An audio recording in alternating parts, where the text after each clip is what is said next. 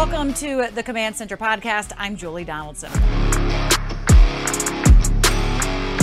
The Commanders secured their defensive duo up front after signing defensive tackle Daron Payne to a four year deal. Payne totaled a season high 11 and a half sacks and 64 tackles in his first Pro Bowl season. I sat down with former first round pick out of Alabama to get his reaction to staying in Washington. And of course, we begin this show with nothing other than the big man, Daron Payne, finally getting this deal done.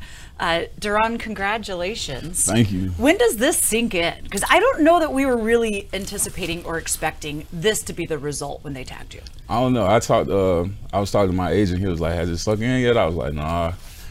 Maybe it'll sink in when I actually see it. So you know, when they tagged you, I think we kind of said, okay, this is just the circumstances that this offseason is going to have for you. Mm-hmm. How did the conversations and when those come about to say, no, wait a second, we're making sure that your future is right here and making you the second highest paid at your position? I mean, the whole time, Ron, Coach Ron told me um, that they was going to um, get the job done for me and uh, that they were they might have to tag me, but they still was going to do it. So I'm just happy that uh, we was able to get it done quick, and now I can just think about football and go out there, train hard, and get ready to put on uh, another good season.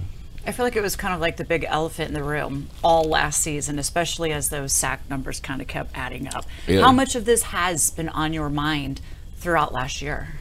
I mean, last year I was really just focused on playing good ball, and um, everything just started playing playing into itself. So I just was like, you know, I might as well just have fun making plays, and it all just played out.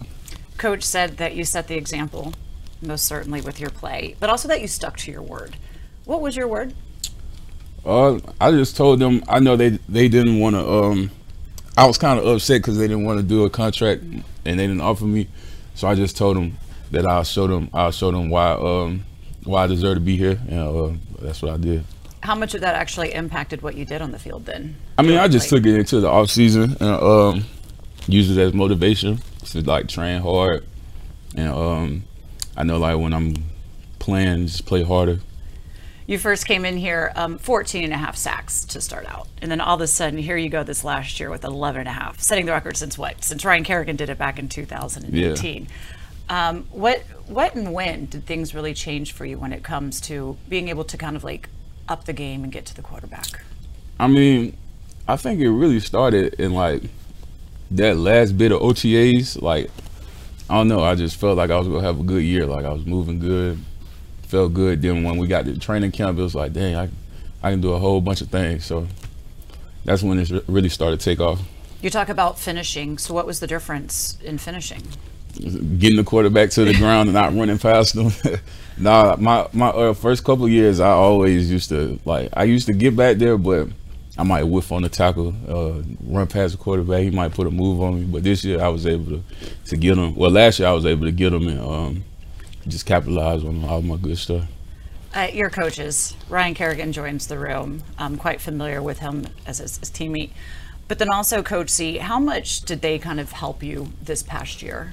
Uh, a whole bunch, man. I um I always just look to Coach Z. He always works with me every day to um work on like different moves and different techniques, and then I'm I always got you know Ryan. He's real quiet, so he might just be in the back of the room just smiling, looking at me like, yeah, you doing you doing your thing, or he might just give me some tips on how to um counter or do do little different things. But it's it's just good having a, a vet like Ryan in the room.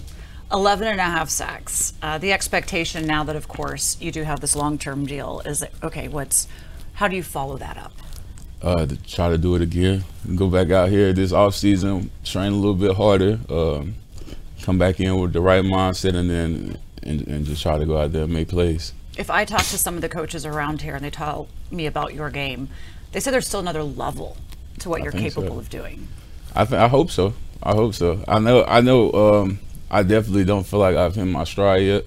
I feel like I got room to grow, room to improve. You know, um, a lot of things that I can work on this off season to uh, become a better player. I feel like that's why I like playing in the NFL because it's like you're not always um, like you're not always done. You get another week to be better, and um, that's what I try to do every week, just be better than I was this last year you got to go to the Pro Bowl for your play as well. When we were talking out there, you were commenting that you were the strongest player out there. Where do you think your game is in ranks amongst your position? I feel like I'm up there. I'm up there with, with the best of them. I feel like I can go to any NFL team and um and uh, play with play with anybody. Yeah, that's, that's what it is. You're playing alongside John Allen as well, and of course you have Chase and Montez there on the outside. Um, what can you say about this D line and how important it was for them to try and keep you guys together?